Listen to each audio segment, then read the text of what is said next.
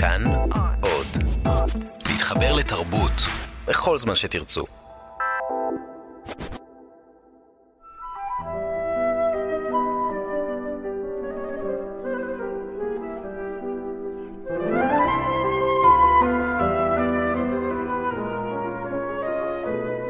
מאחורי הקלעים, שעה עם רותי קרן על צידו הנסתר של עולם התרבות והאומנות.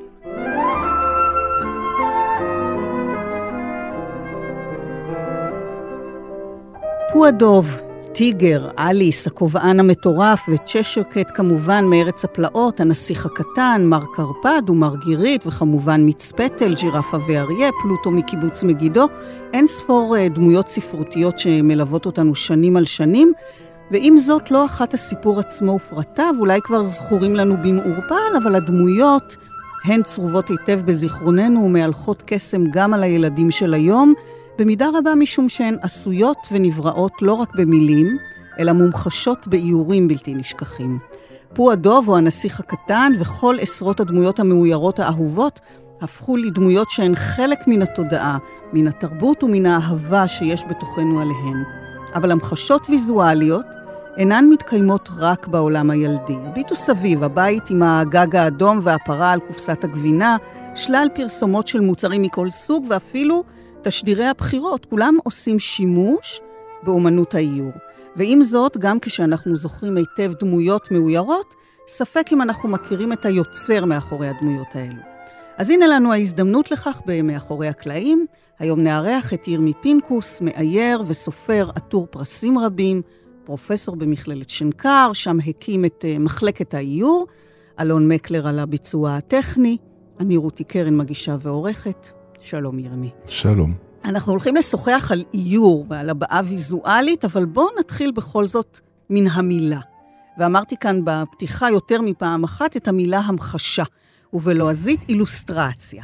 איור שמתכתב בינינו עם המילה ציור, הוא בעצם צורת המחשה. כן, כן, איור זה ציור שימושי, אפשר לומר. זאת אומרת, ציור שהשימוש שלו הוא אה, לפעמים הוא מסחרי, כמו נאמר אה, למכור איזשהו מוצר, אה, הנמר הזה של, של פרוסטיס, למשל. לפעמים הוא איור אינפורמטיבי. מי שזוכר, נגיד, אנציקלופדיות תרבות, או גם היום יש כל מיני אה, הוראות הפעלה של איקאה, זה גם איור, כן? ויש איורים אה, שההמחשה שלהם היא המחשה ספרותית יותר, כמו בספרי ילדים או בעטיפות של ספרים למשל.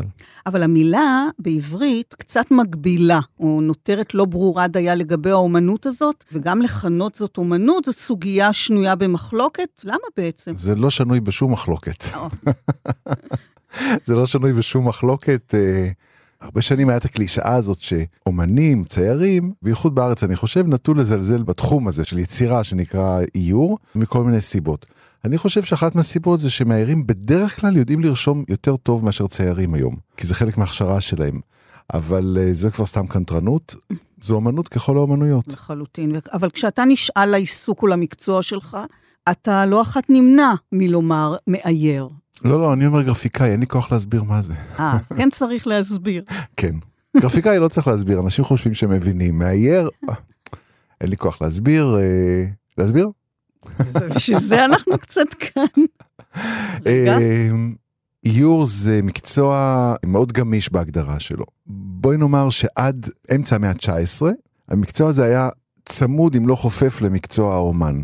זאת אומרת, אה, האומנים עשו ציורים בהזמנה, בדרך כלל עד העידן האימפרסיוניסטי והמצאת הדפוס המודרני וכן הלאה. וכשאנחנו מסתכלים על תולדות האומנות, למשל, ספרים מאוירים מימי הביניים, הם נכללים בתולדות האומנות ולא בתולדות האיור. בשתי התולדות הן חופפות זו לזו. האיור מבערך 1850, בגלל התפתחות של אמצעי דפוס, הלך והתפתח יחד עם הגרפיקה בצמוד לה, והתרחק מהאומנות שהלכה לאט לאט לכיוון של ביטוי יותר עצמאי, יותר uh, מכונס בעצמו ויותר פילוסופי. דבר שבאמת אחרי הקוביזם, הספינה הזאת כבר הפליגה לגמרי למחוזות חדשים, האומנות, והאיור uh, נשאר שם במקום שלה לצייר פיגורטיבי, של uh, ציור שמעביר uh, משמעות ברורה. סיפוריות. אנחנו זוכרים למשל את הפרסומות הנהדרות של אה, קסנדרה, מאייר, הגרפיקאי לאוניות תענוגות בשנות ה-30, כל הציורי אוניות הנפלאים האלה.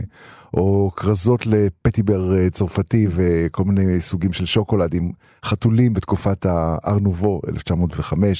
כשהצילום נכנס uh, ככלי פרסומי, האיור ירדה קרנו, בייחוד אחרי מלחמת העולם השנייה.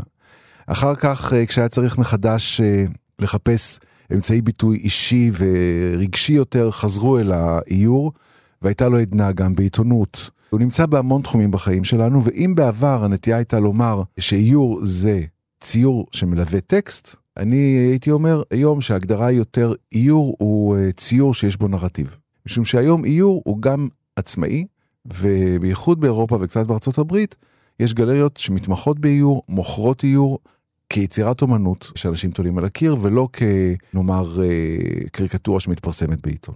אבל אנחנו בכל זאת מקשרים איור בדרך כלל לספרי ילדים, אבל כמובן אתה מציין את זה שאנחנו עושים בזה שימוש נרחב בתחומים רבים שמיועדים גם למבוגרים.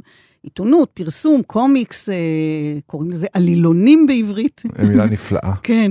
אז זה חייב אה, להיות תמיד קשור לטקסט, או שהוא יכול להתקיים בלעדיו? מה שאני טוען זה שאיור משנה את ההגדרות שלו עם הזמן. ואם בעבר הייתה לו תלות מוחלטת בנוכחות של טקסט לידו, למשל קנו פטיבר או יהושע הפרוע כספר, היום האיור מספיק שהוא מכיל בתוכו את הנרטיב שלו. אני אתן דוגמה, אם כבר אמרת קומיקס, שבעברית זה עלילון, שזה מאוד יפה כי זה מדגיש את האלמנט הסיפורי בקומיקס ולא את האלמנט הציורי שלו, קומיקס זו מין יצירה מאוירת מסופרת, שיש לה תוקף משל עצמה, אתה קונה את הקומיקס כיצירה, שאתה קורא ומסתכל עם הצבעים איזשהו סיפור, והדבר הזה הוא איור שעומד בפני עצמו לחלוטין. יש... אבל uh, הוא קשור לטקסט. הרבה פעמים גם נוצרים ביחד. כן, כן, אני אומר, את קונה לך למשל אה, מתנה ל... נגיד חנוכה, ואת מקבלת נייר עטיפה שיש עליו חנוכיה וסביבון ואור ונרות, וזה נורא מוצא חן בעינייך. מישהו צייר את זה, mm. זה איור. והסיפור של האיור הזה זה חנוכה, זה סיפור כן. פשוט, אבל זה סיפור שמדבר אלייך. והסיפור הוא חלק בלתי נפרד מהאיור, וזה מה שמבדיל אותו, אני חושב, באופן מהותי, מאומנות, מה שנקרא פיין ארטס, או ציור במובן האומנותי יותר. אז כבר נגענו בקשר למילה ולעיסוק בציור, אה, ביטוי ויזואלי הנעשה באותם אמצעים, באותם כלים, מחולים, עפרונות, צבעים, רישום וציור על אה, נייר. היום דברים נעשים גם באופן ממוחשב.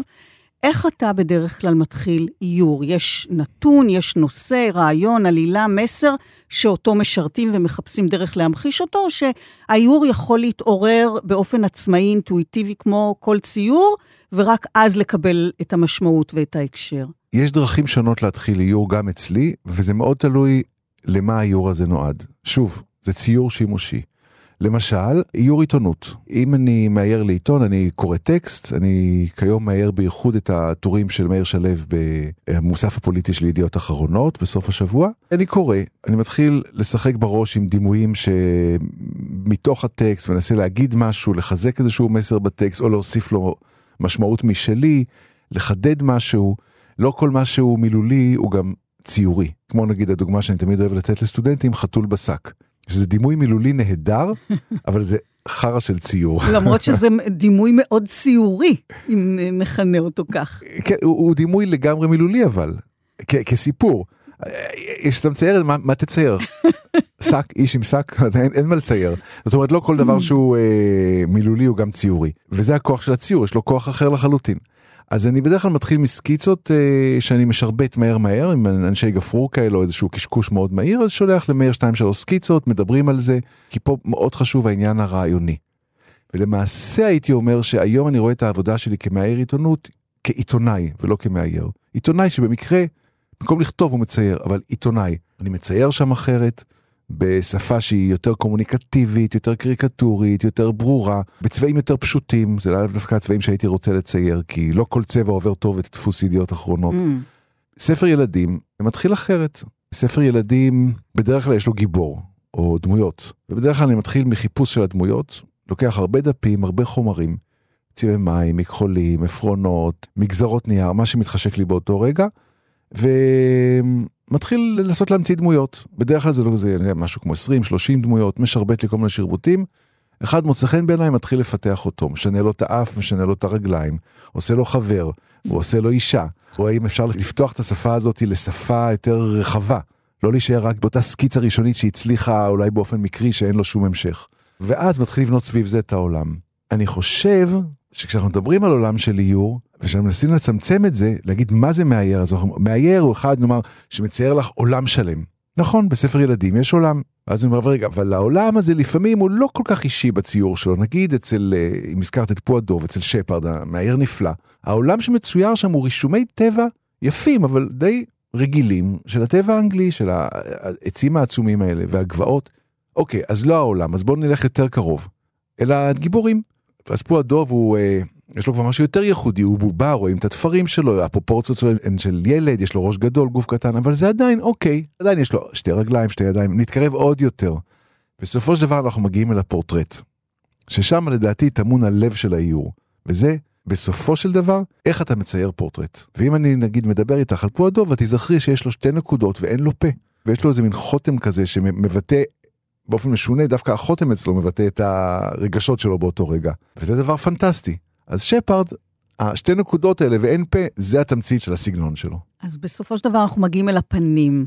כן. ואל, ו, ושם נמצא הגרעין של הדמות, של מה שעושה אותה. לדעתי, לדעתי, כן. ואתה מגיע אל, ה, אל המקום הזה מהחוץ פנימה, או שאתה מתחיל עם הפנים? תמיד מהפנים. אם, אתה שוב, מתחיל תמיד מה... מהפנים, תמיד מהפנים. זה הכי חשוב. הכי חשוב. לפעמים, כבר הזכרתי את uh, מאיר שלו, את העבודה שלנו, יש לו רעיונות באמת נהדרים. הוא אומר, תצייר את כל עזה במבט על. מצד ימין נכנסים שלושה חיילים, מרחוק, כן? מלמעלה טס מטוס, על המטוס יש חנוכיה. אני אומר לו, מאיר, מאיר, מאיר, הוא אדם מאוד ויזואלי, ולכן אני בדרך כלל מקשיב לו. ואז אני אומר לו, מאיר, מאיר, רגע, רגע. איפה הבן אדם? כלומר, כשהוא מבקש ממני לצייר את הכותל, הוא אומר, יש לי רעיון בוא תצייר משהו עם הכותל. אני אומר לו, ואיפה האדם? אם אין בן אדם, מבחינתי האיור מפסיד המון כוח. יש איזה ציטוט שנילי מירסקי אהבה לספר על דוסטויבסקי, שכשהוא היה אומר, אני לא, לא אצטט את זה במדויק, כן, כן, כבר זה ציטוט של ציטוט, אבל דוסטויבסקי היה אומר, תראו לי נוף נפלא, שלג, ערבות, עצים uh, מרחוק, הרים, לא מעניין אותי בכלל.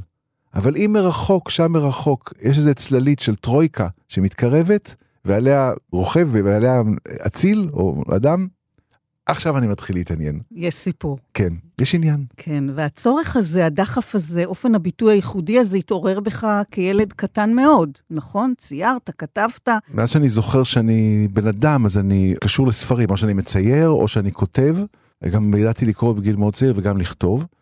ומכיוון שלא היה לי צורך כל כך בחברים, אבל היה לי צורך בניירות. אז, אז uh, מילאתי ממש uh, כרכים על גבי כרכים ומחברות על גבי מחברות במה שהיה נדמה לי מין עיתונים שהייתי מייצר, אבל אני הייתי הקורא היחיד שלהם. יש המון.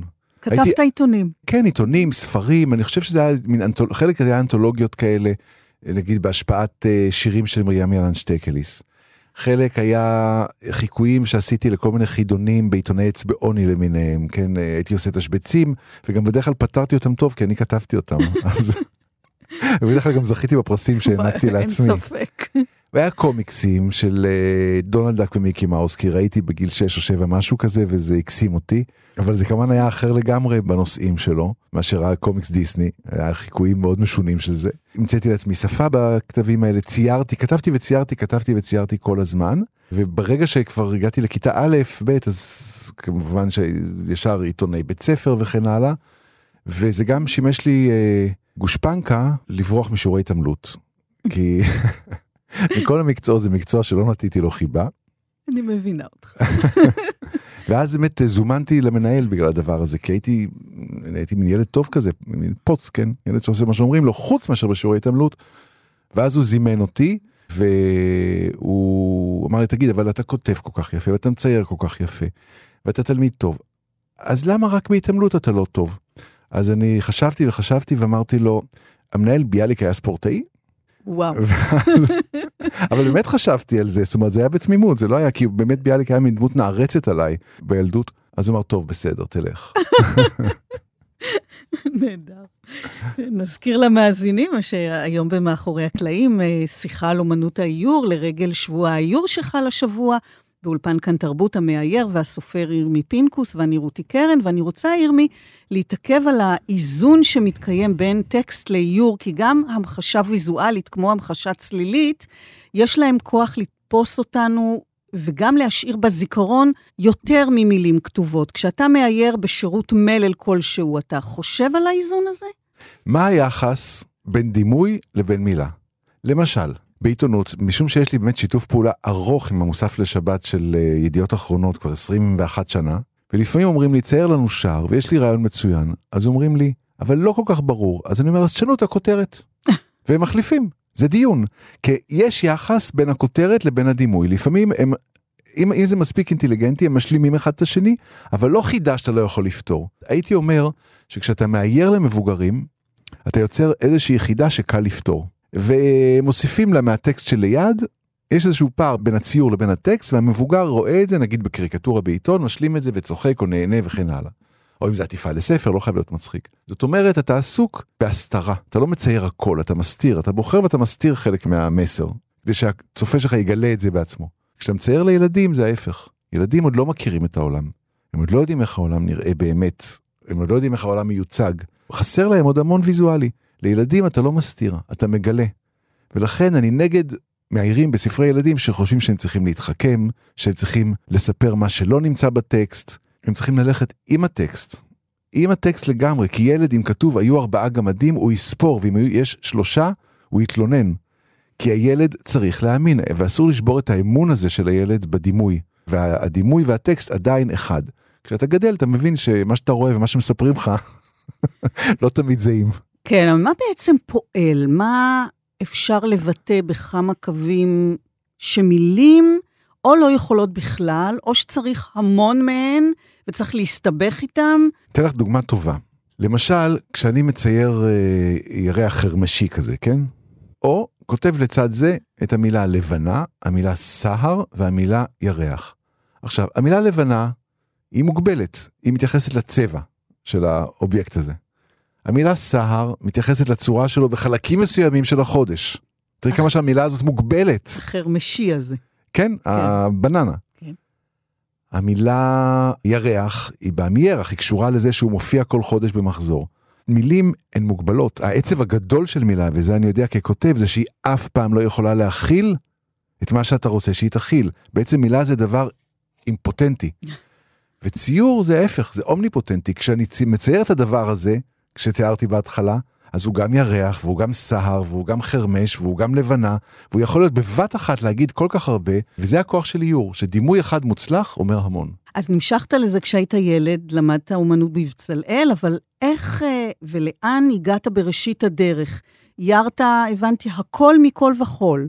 אני למדתי בתחילת שנות ה-90 בבצלאל, וזו הייתה תקופה מאוד טובה להיות מאייר, או לצאת כמאייר טרי, משום שמצד אחד העיתונות כבר התחדשה, זה היה אחרי שחדשות עשה, עיתון חדשות עשה את השינוי הגדול של צבע וגרפיקה מודרנית וכן הלאה, ואיור מודרני וחיפשו מאיירים, בכל מקום היו אנשים שכבר הבינו מה הכוח של הציור או, או הכוח הגרפי של עיתונות. מצד שני, לא היו עוד מספיק מאיירים מקצועיים בארץ. רותו מודן ואני למדנו ביחד בבצלאל, ומיד העולם מאיר לנו פנים. כי היה צורך במאיירים, היינו להוטים אחר המקצוע הזה, חרוצים נורא. זה היה משוגע. בהתחלה ספרי חינוך, ספרי לימוד מאוירים, זה שוק מאוד uh, עשיר, כי כל הזמן מייצרים אותם וכל הזמן צריכים ציורים שם. שירה, מתמטיקה, you name it. אחר כך עיתונות. גם כאיור עיתונות מגזיני, אורוסקופים, איור לכתבות במוספי סוף שבוע. למשל, היה לי uh, באמצע שנות התשעים מדור לייעוץ מיני. שלא יעצתי, אבל הייתי מלווה את המדור של זווית אברמסון בקריקטורות מאוד משעשעות, ואז העיתונות הייתה כל כך לא שמרנית, שיכולתי לפרסם באמת דברים מאוד נועזים, גם ויזואלית וגם עם הבדיחות שכתבתי בידיעות אחרונות, ואף אחד לא הניד עפעף, זה היה נהדר. שזה אה, אפשר לעשות באמת באיור ואולי פחות אה, בכתיבה, נכון? Mm, תלוי מה, תלוי מה, משום שלפעמים ציור הוא כל כך חזק. שהוא הרבה יותר מזעזע מאשר לא, מילים. לא, ברור. כי אבל... אתה רואה אותו קודם. נכון, אבל מעיזים לעשות אותו. פחות אולי יצנזרו אותו. לא, לא בהכרח. אתן לך דוגמה ממש טריה. לפני כמה שבועות בעקבות uh, חוק הנאמנות בתרבות, כתב שלו שמירי רגב היא מבקשת להיות גם השופט וגם התליין בעניין הזה. גם זו שתחליט מי נאמן, וגם זו שתחליט מה פסק הדין שלו, ואם היא תקצץ לו חצי או מלא וכן הלאה. וזה הזכיר לנו קצת את המלכה בעליזה בארץ הפלאות, שהיא גם השופטת, גם הקטגור וגם התליין. ואני ציירתי את אה, מירי רגב כתליינית בנוסח הימי ביניימי, עם כזאת גלימה וגרזן. וקיבלתי להפתעתי כמה תגובות ממש מזועזעות. עכשיו, הדימוי של התליין הופיע בטקסט והופיע בציור. הציור זעזע הרבה יותר, כי הציור הוא מיידי יותר. כן. אז אתה אומר, זה היה עיתונות, זה היה מדורי סקס, הורוסקופים, אה, כלכלה? כלכלה, נדל"ן, אני אומר, באמת, ציירתי כל, היה תקופה שהייתי מצייר ארבעה מדורים שבויים, אהבתי את זה מאוד מאוד מאוד. כתבות על ריגול, בילוש, סיפורי גבורה של חיילים, כל מיני דברים שגם אי אפשר היה לצלם כי אין צילומים של חיילי מוסד למשל או משהו, אנשי מוסד. אני זוכר כתבה שעשיתי על uh, אנשים שאז גנבו דיסקטים, זה היה דיסקטים? גנבת דיסקטים בחברות תעשייתיות, היה ציור שהשתמשתי בו בנגיד אה, אלמנטים מפילם נוער. ציירתי אותם כמו מנמפרי בוגרטס כאלה שהולכים בלילה עם הדיסקטים. זה היה מאוד פורה וכמובן שאני חייב לציין את העובדה של הקומיקס הייתי בעצם הרבה מאוד שנים הזיהוי המרכזי שלי היה עם קומיקס, קומיקס אה, מה שאז קראו לו אלטרנטיבי, זאת אומרת אני קורא לו עצמאי, שם באמת יכולתי לבטא אך ורק את הסיפורים שלי ואת הרעיונות שלי בלי שום צנזורה. בהתחלה ערכתי גם שוב עם רוטו את עיתון מד אה, מגזין בעברית, זה היה כישלון לא נורמלי. אה, לא כאן המקום לפרט, ואחר כך הקמנו הוצאת ספרים קטנה משלנו בשם אקטוס שפעלה 15 שנה בשיתוף אומנים רבים אחרים, ביניהם בתיה קולטון ומירה פרידמן שהזכרתי. וההוצאה הזאת היא אה, במשך 15 שנה הוצאנו ספרי קומיקס בעברית, צרפתית, אנגלית, בהתחלה באנגלית כדי למצוא קהל, וכשנמצא קהל גם בארץ עברנו לעברית. ובעצם, אני לא אומר את זה לא בנימוס ולא בהצטנעות, שינינו את סצנת הקומיקס אה, בארץ אה, בהרבה מאוד מובנים והחיינו אותה. עכשיו, אמרת נורא אהבתי את זה, מה אהבת בזה? מה אהבתי באיור עיתונות? אהבתי את זה ש... היום אני מצייר, מחר זה בעיתון, מחרתיים אמא שלי מתקשרת ואומרת היה נהדר. ועוד ש... ואחרי, ואחרי שנתיים אני אקבל את הכסף, זה כבר לא אהבתי. לא, לא נשמיץ.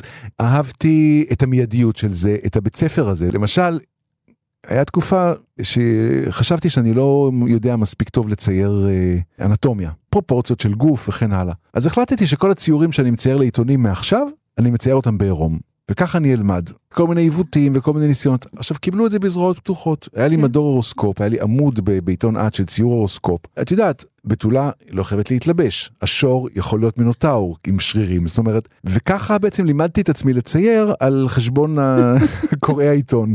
זאת אומרת, זה מעבדה, זו הייתה מעבדה, זה היה נורא פתוח, הדיאלוג, להיות חלק מאיזושהי מערכת אינטלקטואלית.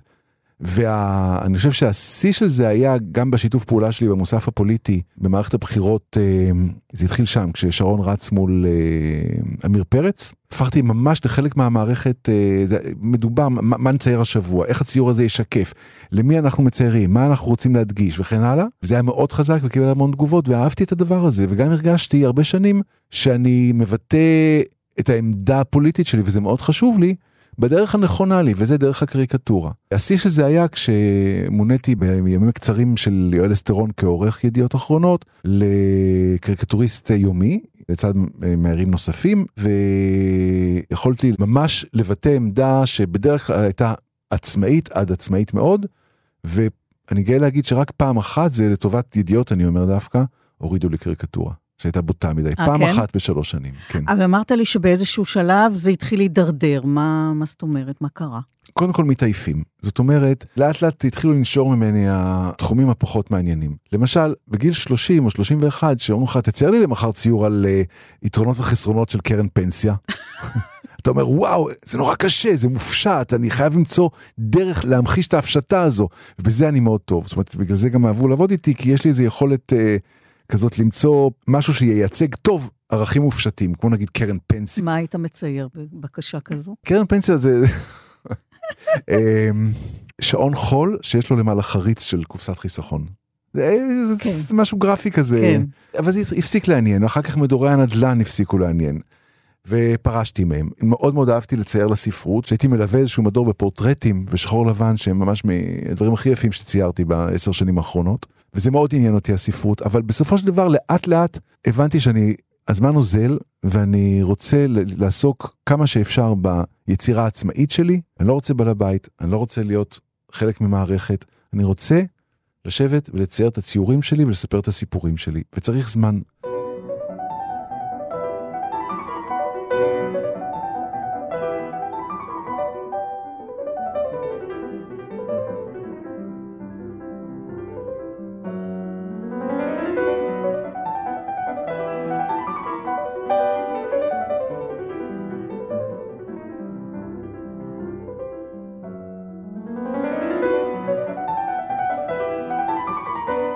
והאיורים, איורים נניח לילדים או איורים אה, לעיתונות, מבחינת מלאכת האיור עצמה, זו אותה מלאכה או שהתהליך הוא שונה? איור העיתונות, כפי שאמרתי, הוא יותר עבודה עיתונאית, והוא עסוק הרבה יותר במסר המיידי ובקליטתו. האיור לילדים הוא אחר, איור לילדים הוא דורש אורך רוח, הוא מתפתח מעמוד לעמוד, מכפולה לכפולה, הרבה יותר חשוב הסך הכל של הספר מאשר ההצלחה. אבנר כץ אמר פעם, המאייר והצייר הנהדר, הוא אמר לי פעם, אתם המאיירי עיתונות, אתם כמו רצים ל-50 מטר, או 100 מטר. אנחנו מאיירי הספרים, אנחנו רצי מרתון. אז עברתי לרוץ מ-100 מטר למרתון. ומבחינת אה, הנושא של הסיכון, זה הרי עולם שיש לו נתיב ישיר למחוזות הדמיון, ובכל זאת גם באיור לספרי ילדים וגם באיור למדורים פוליטיים או עיתונאיים, יש מגבלות או איסורים עד היכן אפשר ללכת. כי לכאורה מתלווה לאיור איזשהו הקשר, מוצדק או שלא, של נאיביות, של משהו לא מסוכן, של משהו ילדותי. אני לא בטוח שאיור אה, קריקטורי פוליטי הוא נחשב ילדותי. אנשים אוהבים את הקריקטורה היומית, אה, רוצים לצחוק, רוצים לכעוס, רוצים לשנוא, רוצים להגיד, גם אני חושב ככה, רוצים לאהוב. זה לא בהכרח איור נאיבי. אני חושב שהגבולות של מה שאפשר להראות באיור תלויות קודם כל בקהל שלך. אני חושב שזה גם זה הבדל בין איור לבין אה, אומנות או ציור, שבה אתה פחות מתחשב בקהל שלך, ואתה אומר, אני מצייר. ירצו, יאכלו. אבל כשאתה מצייר נניח לילדים, יש דברים שאתה תעצור את עצמך, שאתה נניח תצייר, ואז תלך אחורה ותגיד אולי לא? כשאני מצייר לילדים, אני מנסה, יש לי המון סקיצות ואני מנסה. אני לא מצנזר את עצמי, כי אני מראש, כשאני נכנס למוד הזה שאני מצייר לילדים, אני נעשה קצת ילד בעצמי. Mm. אז אני לא חושב על דברים מגעילים שאני לא רוצה בתור ילד לראות. אבל כן, אני יכול לספר שבתחילת שנות התשעים היה לי מדור בעיתון ילדים, קובי ניב היה אז העורך, אה, עיתון כולנו, והיה לי, הוא אמר לי, תציע לי משהו. והצעתי לו סיפורי אימה לילדים. Mm. וקומיקס. עכשיו עשיתי שם דברים איומים, ההורים והסבתות הזדעזעו והילדים אהבו את זה. התחשמלויות ומוות וטביעה ונמלים ענקיות שאוכלות חוקרים בג'ונגל והכל הדברים מהסוג הזה, הילדים השתגעו על זה, זאת אומרת, זה ילדים טיפה יותר גדולים וממש לא, לא צנזרתי את עצמי, כתבתי דברים נורא מצחיקים ואני חושב שאני אעשה מהם עוד משהו יום אחד. כשאני מצייר לילדים, מה שיותר מטריד אותי, קודם כל, האם מבינים? הילד צריך להבין, זה קדוש בעיניי. דבר שני, אם אני מלמד אותו גם משהו חדש, לא במובן אה, אינטלקטואלי, אלא במובן של החוויה שלו. כשהוא מסתכל על זה, הוא רואה את העולם באיזה דרך שהיא חדשה לו, אני מראה לו איך נראה אפרסק, או שהאפרסק שלי לא מספיק נראה כמו אפרסק.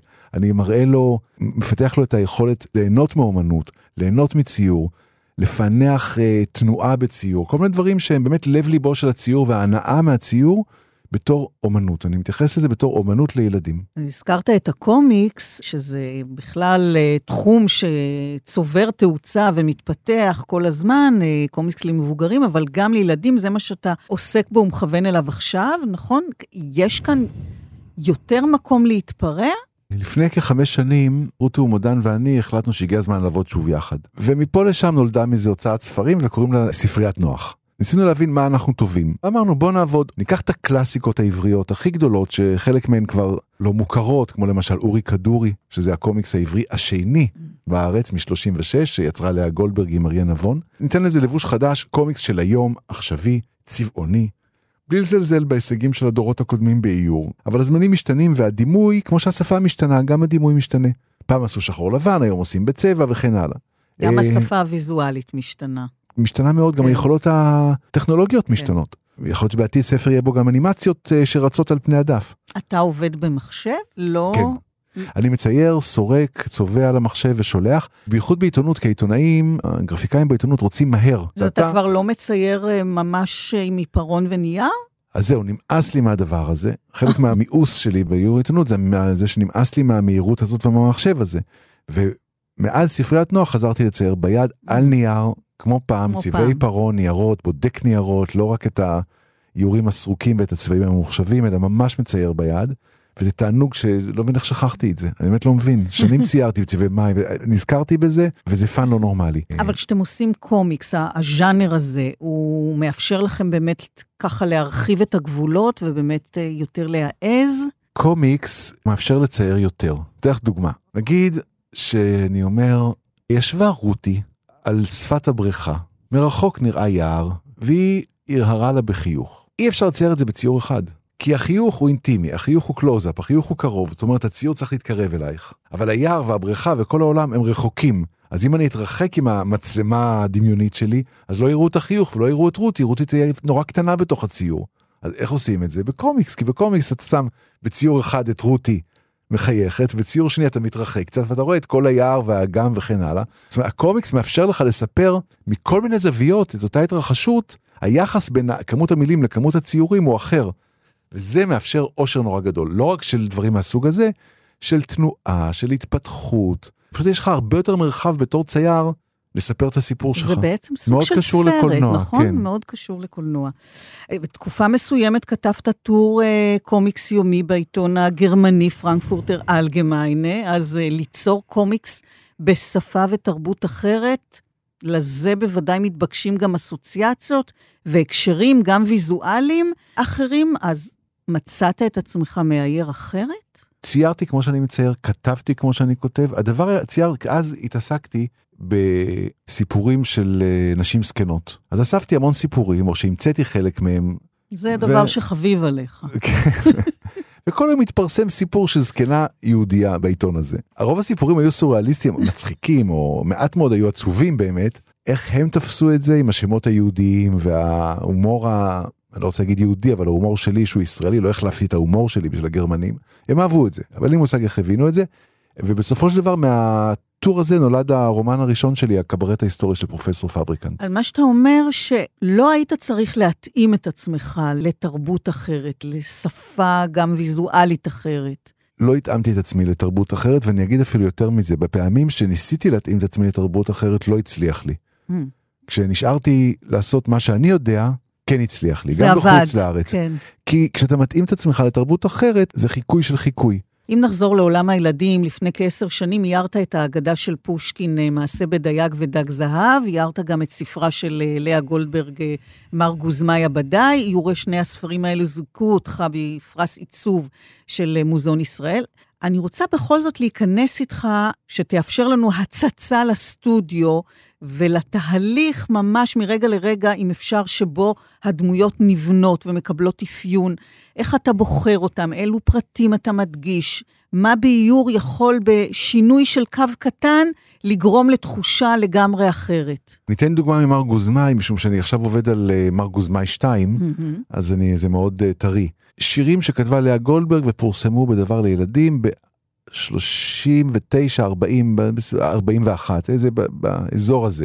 הטקסט שואב את השראתו מ- אה, באופן ברור, צ'וקובסקי, הסופר והילדים הרוסי שכתב המון נאנסנס ל- לילדים, והוא גם uh, קצת מין סיפורי מינצ'האוזן כאלה, זאת אומרת, סיפורי שטות וגוזמה. עכשיו, נאמר שכבר גיליתי את הדמות, כן? עשיתי איזה 30 סקיצות ולאט לאט גיליתי את הדמות, וכשגיליתי אותה הבנתי שהיא קצת מושפעת מדודי שמחה של רות Mm. צרפתי, והיא קצת אה, מושפעת מקומיקס אה, צרפתי שאני מאוד אוהב, יש לו את האפון הקטן הזה כמו לטינטין. ואז אני שואל את עצמי, אוקיי, למשל, מה לובש הגיבור הזה? עכשיו, אריה נבון שצייר את זה כאיורים בשנות ה-40, צייר איש מאוד רגיל, את הקול הדם של המאה ה-20, מגבעת בולר כזאתי, כן, או מגבעת, הוא אפילו לא, לא את זאת, הוא צייר מגבעת אה, כמו של המפרי בוגארד כזו, הכי פשוטה, וחליפה. ואז נשארתי עם החליפה שלו, בפשטות, הפשטות היא יפה פה. אבל אמרתי, הדמות הזאת, גוזמאי, היא בשבילי גם זקן וגם ילד. אולי קצת כמו המפוזר מכפר הזר של גולדברג, שהוא גם זקן וגם ילד. ואז הקצנתי את הפרופורציות, עשיתי לו ראש ענק וגוף קטן, כמעט כמו תינוק. זאת אומרת, יש לו קרחת, יש לו רק שתי שערות, אחת מכל צד, והוא לובש חליפה ויש לו עניבה.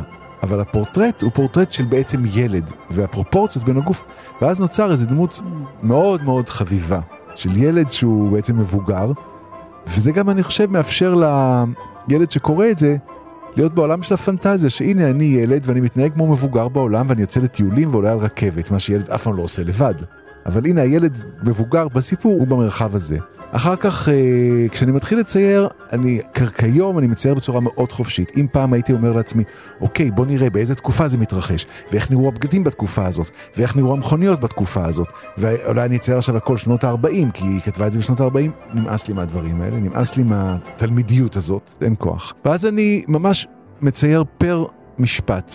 אני מסתכל על המשפט ואני אומר, מה הלב של המשפט הזה? למשל, אה, מר גוזמאי אמר לי אמש, האמיני זו עובדה, בביתי עכשיו השמש ארוזה במזוודה. אני אומר לעצמי, אוקיי, אם השמש היא בבית שלו והיא ארוזה במזוודה, זה פתיחה של סיפור, אז איפה שמים מזוודות? בדרך כלל על הארון. איך מגיעים לארון? עם סולם. אז בוא ניקח סולם, נפתח את הסיפור בסולם, כי הוא לוקח את הסולם בשביל לטפס על הארון, בשביל להוריד את המזוודה, כי בתוך המזוודה זה השמש. עכשיו, כל הסיפור הזה לגמרי קשור למה שגולדברג כתבה, אבל זה ממש להסתכל בתוך המשפט, mm-hmm. בלי להתחכם, בלי להגיד הפוך על הפוך, בלי לקרוץ למבוגרים מעבר לכתפו של הילד, פשוט ככה. עכשיו, לפעמים תוך כדי משעמם לי, ואז אני אומר, אוקיי, מתחשק לי שיהיה פה עוד דמות, כי אה, גולדברג כתבה המון על האדם הבודד של המאה ה-20, זה משהו מאוד מודרניסטי. אפילו בשירי הילדים של האדם הוא בודד. מפוזר מכפר הזר כמובן. ובציור לפעמים זה קצת משעמם, ואתה אפילו קצת עצוב לך שיש לך רק דמות אחת. אז אני אומר, אוקיי, אולי יש לו מישהו שאיתו בבית, איזה חבר שגם הוא, אבל אני לא יכול להוסיף דמות שלא כתובה אצל גולדברג. אז בוא, אולי יכול להיות לו חיה. כי חיה זה כבר לא בן אדם, זה לא, בחו... זה לא להרוס לגולדברג לגמרי את הסיפור. ואז אני אומר לגולדברג, חיה את הקטע הזה עם קוף, נכון ב... ניסים ונפלאות, היא אהבה קופים, אז אני אקח גם קוף, נגנוב אותו מספר אחר שלה, ואני מוסיף לו קוף קטן, וכשהוא עולה למזוודה, להוריד את המזוודה שבתוכה השמש, מזכיר לך, mm-hmm. יש קוף קטן שמחזיק את הסולם, שהוא לא ייפול. ומאותו רגע הוא והקוף עושים הכל ביחד, אבל הקוף לא משנה לגמרי את הסיפור, הוא פשוט מלווה אותו. זאת אומרת, אני משתעשע לי, אני אומר לעצמי, אוקיי, רגע, היה שם שטיח, איך יראה השטיח הזה? אני מסתכל על השטיח בחדר העבודה ואומר, אה, הנה שטיח, אני אצייר את השטיח הזה, לא צריך להרחיק. וזה פשוט עובד ככה, בצורה מאוד חופשית ומאוד אסוציאציאטיבית. ורגשות, איך אתה משנה רגשות בציור? אני לא חושב על הרגש כשאני מצייר, כי זה משהו שהוא מוכל לחלוטין בציור. אני עסוק בבעיות פרקטיות, גדול, קטן, צבעוני, אפור, חשוב, לא חשוב. אני לא עסוק ברגש, כי הרגש אני חושב שהוא כבר מגיע מעצמו והוא לא צריך לחשוב עליו, הוא מגיע מתוך הנפש שלי כשאני מצייר. אבל זה בא לביטוי מסוים בקווים מסוימים שאתה תעשה או לא תעשה, או שתשנה אותם? רגש באיור הוא בדרך כלל מתחיל קודם כל בפנים, דיברנו קודם על החשיבות של הפנים, וליתר דיוק בפה ובגבות, אלה סמני הרגש וההבעה המרכזיים שלנו, ואחר כך הוא מתבטא בצבע. אותו ציור יכול להיראות שמח אם הוא יהיה בצבעים צהובים, ומדכא אם הוא יהיה בצבעים נגיד אפורים. אנחנו מדברים על אומנות של צמצום ועל כוחו באמת של איור אחד להביע לפעמים כמה עמודים של ספר, של סיפור. הזכרנו את הקומיקס שמשלב בין השניים, ובאמת בשלב מסוים ניסית לכתוב אה, רומן גרפי גדול, רחב ממדים, ולדבריך נכשלת בזה, אבל אז אתה הופך את נקודת המשקל ואתה כותב רומן פרוזה שמשולבים בו איורים. כלומר, הכישלון של הרומן הגרפי הגדול גם לוקח אותך למחוז חדש של כתיבת פרוזה וגם להצלחה גדולה. הספר הזה, הקברט ההיסטורי של אה, פרופסור אה, פבריקנט, הוא זוכה פרס ספיר אה, לספר ביקורים בשנת 2008. אז מה קרה? איך באמת השינוי המאזן בין המילה לאיור התיישב לך נכון? אני חושב שבעצם חזרתי להתחלה, לגיל חמש. Mm-hmm. מאז ומעולם ראיתי בעצמי אדם גם שכותב וגם שמצייר, והפרדה היא מלאכותית, זאת אומרת, לכן כששואלים אותי, אז מה התחביב שלך, אתה מצייר? אני אומר, לא, אני לא, זה לא יכול להיות תחביב שלי, משהו שאני, ציור לא יכול להיות תחביב, זה אני עובד בזה. וגם לכתוב, אני לא כותב למגירה.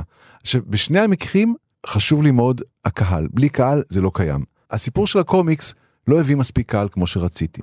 בדיעבד אני חושב שהסיפורים שלי היו סוריאליסטיים, שיריים מאוד, ליריים, לא קומוניקטיביים לקהל גדול, אקספרימנטליים מאוד, מבחינה סיפורית.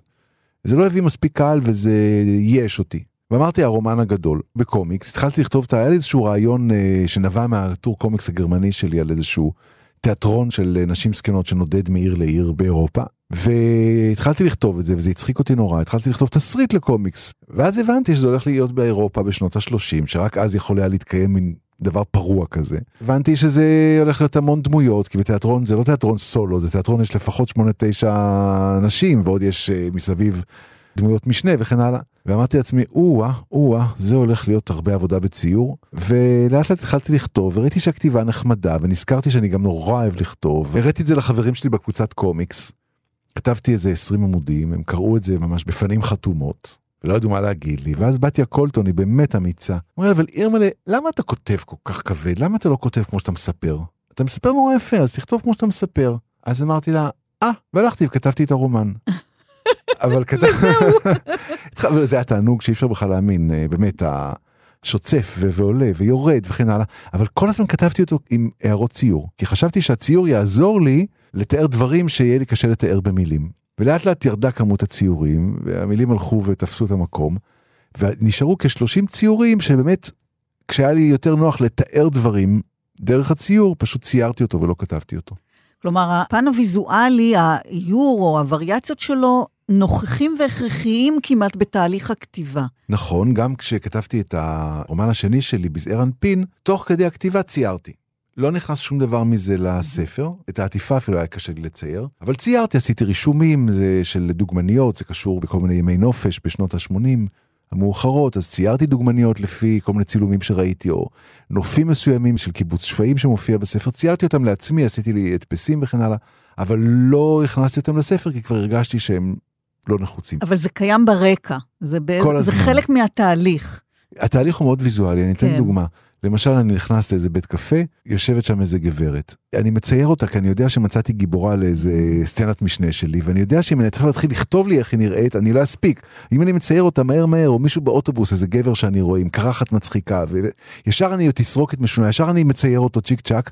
ואחרי זה אני כבר uh, מתאר את זה במילים בבית בפרוטרוט. זה יתרון מאוד גדול, אה, כי באמת אנשים שכותבים והם רואים באמת בן אדם כזה בבית קפה, הם צריכים להתחיל עכשיו, uh, ומה אתה כותב, אז... Uh...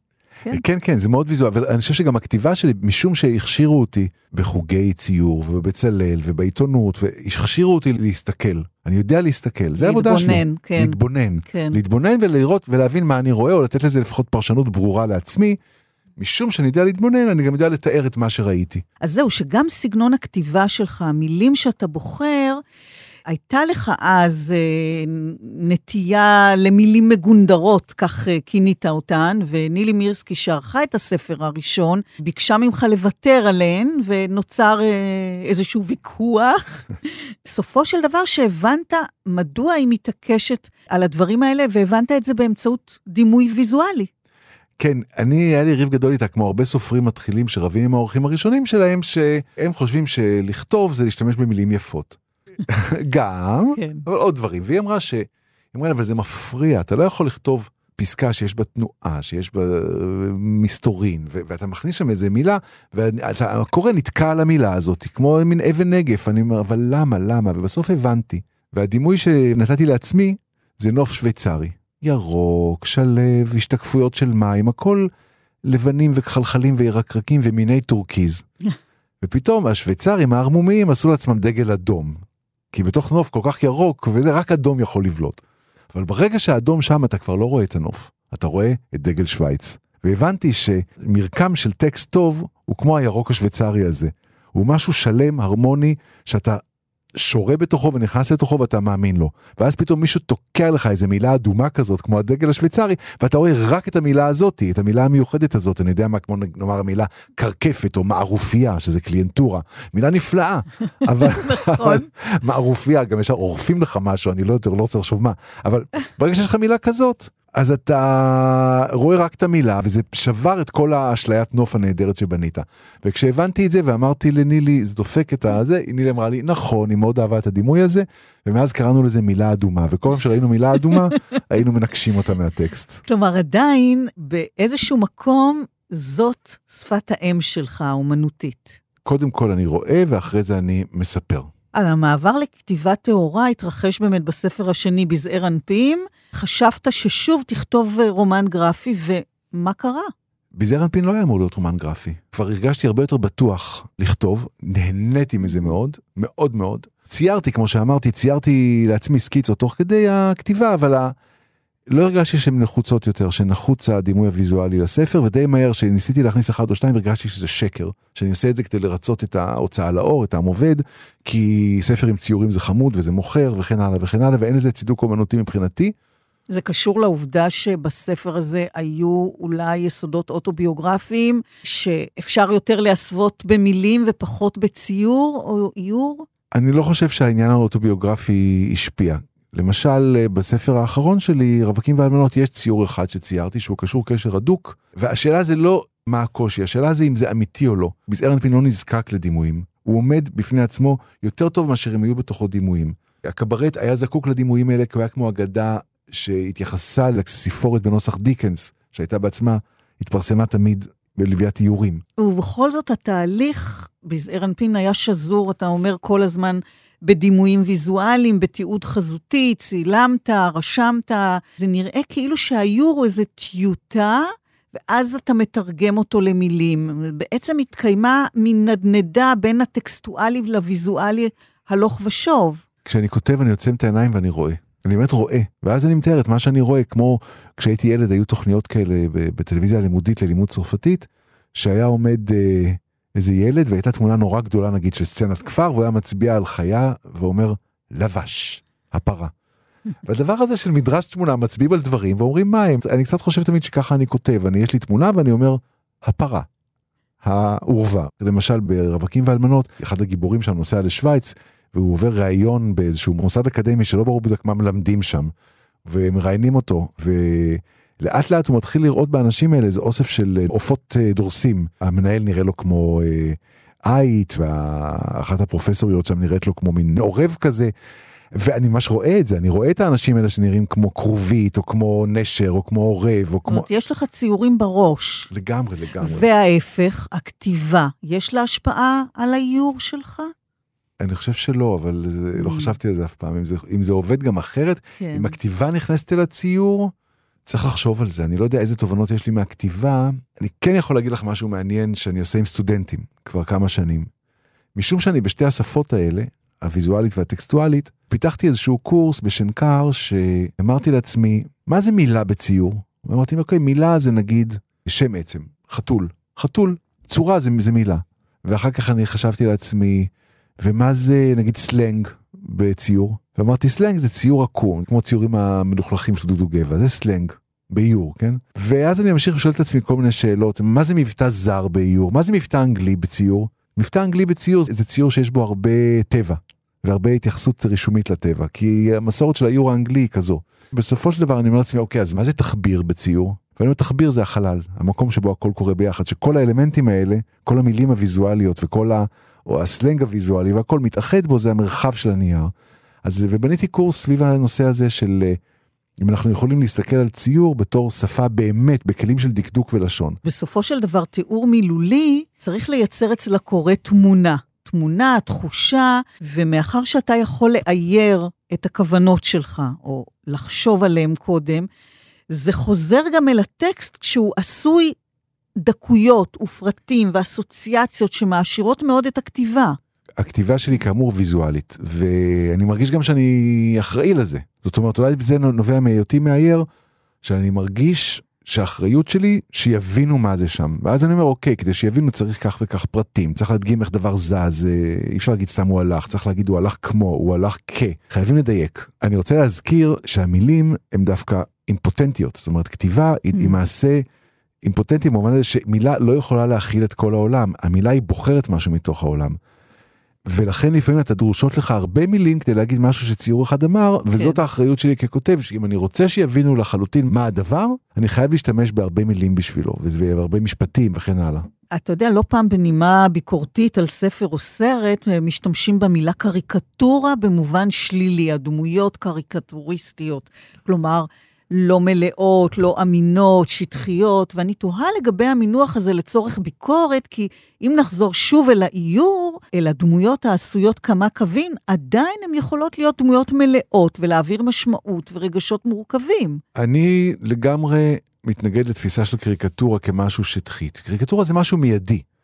ואני גם כותב המון דמויות קריקטוריות ואני פשוט לא יכול לעמוד בפני הפיתוי הזה. כי ככה אני רואה את הדברים. כשאני רואה אדם אני ישר מחדד אצלו את התכונות ואיך התכונות מתבטאות בחיצוניות שלו ומה הוא לובש ומה זה אומר עליו. אני, אני לא יכול להימנע מזה. כי אתה חושב דרך איור קודם כל. כן, כן, אני, אני רואה ואני, ואני, ואני קולט וגם כשאני כותב את הדמות הזאת, כן. הרבה פעמים היא קריקטורית. עכשיו גם כן אני חושב שאני אוהב להצחיק וזה חשוב לי שיצחקו והדבר הזה הוא... אה, הוא מאוד עוזר, קריקטורה מאוד עוזרת להצחיק, סאטירה, קריקטורה, אין בזה שום דבר רע, וגם לפעמים זה מאוד יעיל, שאתה, יש לך איזה דמות משנית, שאתה רוצה להעביר אותה בווישט כזה, ויש על פני הסיפור, יש לה תפקיד נורא קטן בסיפור, היא רק צריכה לעבור שם, לשחק את התפקיד שלה ולהמשיך הלאה. לא תתחיל לבנות אותה באמת, היא תהיה קריקטורה, כי הקלישאה, הקריקטורה, ההגזמה, עוזרות לך להסביר את זה בשניות, אתה בצ'יק, אתה... אתה... ובדרך כלל העיקרון אצלי זה שהדמויות משנה הן קריקטוריות, והדמויות שהן אה, חשובות לי יותר מבחינה רגשית, או שיש להן איזשהו עומק, גם אם הן מתחילות כקריקטורה, הן מהר מאוד הופכות להיות דמויות טבעיות יותר עם אה, צדדים אה, קומיים, לפעמים אבל לא קריקטורות. אתה נמשך בלשון המעטה לתקופה מסוימת, נכון? לטיפוסים מסוימים, לפעם, לגלותיות, לזעיר בורגנות, לנשים מגונדרות, דברים שהם מאוד באים לביטוי ויזואלי. אתה גם נמשך מאוד לאנשים זקנים, למשל. כן, אם יש ספר אצלי ואין איזה זקן או זקנה אקסצנטרים שמתפרצים פנימה, אני מתחיל לדאוג. קודם כל אני נמשך אל המובהק. ודמות מובהקת היא הרבה פעמים דמות קיצונית. זקנה זה מופע קיצוני של אדם. יותר מאשר בן אדם בן 30 שהולך לעבודה כל בוקר וחוזר ממנה כל ערב ואוכל uh, מרק כרוב. זה דמות קיצונית. יש עוד דמויות קיצוניות. נגיד אה, דמויות שמנות באופן מופרז, או, או דמויות רזות באופן קיצוני, או אה, דמויות שיש להם איזה פגם גופני יוצא דופן, כמו למשל אה, איזשהו קטרקט על העין שהופך אותן לנורא חריפות, או איזשהו דמות, אדם שיורק תוך כדי שהוא מדבר, אלה דברים שאני... מודה שזה מרתק אותי. אם יש דבר שאני לא אוהב בספרות זה אנשים רגילים. זה נורא קשה לכתוב על אנשים רגילים, כי זה נורא קל לכתוב על אנשים רגילים. אם יש דבר שאני לא אוהב זה לכתוב על אנשים שהם כמוני. זה לא מעניין אותי. מעניין אותי אנשים אחרים, אנשים שחורגים מהסטנדרט, מעוותים, משונים, נידחים, אבל uh, בדרכם מקסימים. ומה מסובך יותר? אתה זוכר אתגרים איוריים שהיו לך סביבם התלבטויות, חרטות? נדיר מאוד, לא חושב שהיה פעם משהו שהודפס והתחרטתי עליו. נאמר, הייתי צריך לצייר משהו נורא מהר וזה יצא לי קצת מכוער, משהו במובן כזה, לא במובנים אתיים, במובנים אתיים אני לא זוכר שהיה לי איזה התחרטות שפגעתי במישהו או משהו מהסוג הזה כמאייר. אולי ככותב פה ושם ככה יש לי יותר ספקות, אני משתדל, אם אני נשען על איזושהי דמות שאני מכיר, אני משתדל טיפה לטשטש אותה. או להסוות אותה כדי שהדמות לא תיפגע, למרות שבאמת ברגע שאני מתחיל ללחוץ על הדוושה אני מתרחק מהדמות לחלוטין. אבל בתהליך היו מצבים של התלבטויות, של מהמורות, קשיים? הקשי, יש המון קשיים באיור, אבל הקשיים הם uh, קשיים של מה לצייר ואיך לצייר, זה הקשיים. למשל, האם הסגנון שלי מספיק מקורי? לאיזה כיוון אני לוקח את הסגנון שלי? יש איזה יכול... משהו מאפיין לסגנון שלך, שאתה יכול להגדיר אותו? שאנחנו ש... ישר נדע שזה שלך? יש לי חתימה עם האות פ', מאוד יפה, שאני שם בכל ציור ולפי זה מזהים. הסגנון שלי מאוד השתנה לאורך השנים, כי מה קורה? אתה מגיע עם איזשהו יד שלך לבית ספר לאומנות, שהיא קצת מועתקת מציירים אחרים, קצת מה שאתה מצייר בלי ידיעה. אתה נכנס למכבש הזה של בית ספר לעיצוב, אתה מעצב את עצמך כיוצר. אתה מחליט שאתה מצייר יותר אנטומי, יותר מופשט, יותר גיאומטרי, יותר מפלצתי וכן הלאה. עוברות להם 20 שנה, ולאט לאט מתחיל להתגנב האני הישן שלך פנימה, ואתה מתחיל לחזור לסורך לדברים שאהבת לצייר בגיל 15, ואתה בעצם מגלה שאתה עכשיו יכול לצייר אותם ממש יפה, כי בגיל 15 זה היה מכוער, אבל עכשיו עם כל הידע אתה יכול לחזור לשם. זה המצב שאני נמצא בו כרגע. כשאני למשל מצייר את uh, ענייני גוזמאי או ספרי ילדים שאני מרגיש שזה לגמרי איך שאני מצייר טבעי, אני כמעט לא מטריד את עצמי בשאלות של איך אני מצייר. מצד שני אני כבר הגיאומטריות של הציורים שלי. הכוח שלי בקומפוזיציות. זאת אומרת, אני יודע לסדר את הדברים מאוד טוב על דף, ככה שתמיד תסתכלי לאיפה שאני רוצה שאת תסתכלי. אז מה הקושי? הייתי מעדיף לצייר יותר פרוע. הייתי מעדיף להיות קצת פחות פחדן. אני מאוד מאוד מחושב בציורים שלי, אני עובד המון עם uh, סקיצות. הייתי מעדיף לצייר בלי סקיצות, אבל זה יגיע גם. זה יגיע דווקא דרך העבודה שלי עם הילד שלי. אנחנו מציירים, אז בהתחלה ניסיתי ללמד אותו לצייר, אבל כשהתחלתי ללמד אותו ראיתי שאני מלמד אותו דברים נורא נחמדים, אז הפסקתי. אז אמרתי לו, טוב, טוב, תעשה מה שאמרתי לך, ואני בינתיים הולך לצד ועושה גם כן. אז בעצם אנחנו מציירים זה לצד זה. Mm. ודרך זה שאני מצייר לידו, וזה כאילו לא חשוב, אז יוצאים לי דברים נורא נחמדים, שככה אני מת מפחד לעשות. אז זה קורה כשאני עובד לידו, בדרך כלל הוא גם נוטש אחרי איזה 30 דקות, 20 דקות, ואני ממשיך, ואני אומר, לך תראה טלוויזיה, אני תכף אגמור את הציור. זה, אז זה קורה, דברים מהסוג הזה, מתוך שלא לשמו, בא לשמו וכן הלאה. היה איזה משהו שככה סיימת, או תוך כדי גרם לך לאיזו התרגשות מיוחדת, שמצאת משהו שזה באמת משהו יוצא דופן? אני חושב שרגעים של גילוי, למשל בציור של מר גוזמאי, שהבנתי שאני לא צריך יותר לצייר על המחשב. אז זה התחיל מזה שלקחתי כמה צבעי עיפרון שהיו לי במקרה על השולחן, וקשקשתי את הדמות וזה יצא כל כך יפה, ואמרתי, וואו, יצא לי יפה בלי שתכננתי ובלי שנגעתי במחשב. וואו, וזה מציור קטן אחד יצא ספר. אם נחזור לפתח השיחה שלנו ולזיכרון הרגשי שמותירים אה, איורים עלינו לאורך השנים, איך זה בכל זאת שמקומם של המאיירים נותר עלום, והם אינם זוכים אה, לחשיפה שמגיעה להם? זה מעסיק אותך, או שזה דווקא נוח? זו שאלה באמת גדולה. אני אפילו אקח דוגמה, שלו ואני. לפעמים אני אומר לאנשים, אני זה שמצייר לשלו. אומרים באמת, עכשיו 20 שנה השם שלי נתפס שם בערך באותו גודל. 20 שנה מי שקורא את שלו חייב להתקל בשם שלי ובכל זאת עובר עליו הלאה. כמובן ששלו מפורסם גם כסופר וכעיתונאי ויש לו זכויות רבות, אבל אותו אדם שקורא שבוע 20 שנה, איך הוא לא זוכר את השם שלי? יש כאלה שכן, יש כאלה שלא. לא, אני מדברת אה, גם על ספרי הילדים המאוד מאוד מוכרים. אנחנו יודעים מי כן. כתב, אנחנו לא יודעים מי אייר, למרות שהיו אולי אפילו הרבה יותר זכיר. כולם יודעים מי זה לואיס קרול שכתב את אליסה בארץ הפלאות, לא הרבה יודעים את השם טניאל שצייר. וגם בימינו, כולם יודעים uh, שדודי שמחה כתב עין אלה, לא הרבה יודעים שציירה אותו רות צרפתי. בדיוק. תעלומה גדולה, למה? כי באמת, בחלק מהמקרים הכוח הוויזואלי הוא עולה על הכוח הטקסטואלי. אני טועה אם זה קשור לחברה שלנו שהיא לגמרי מוטה לכיוון הטקסט, היהודית, אני מתכוון. המסורת היהודית היא קודם כל של טקסט ואחר כך של...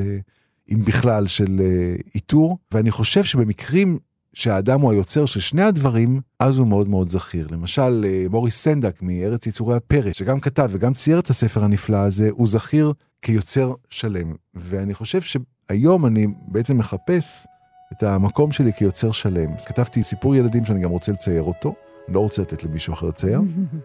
ויותר מעניין אותי היצירה שהיא שלמה, שהיא, שהכותב הוא גם הצייר.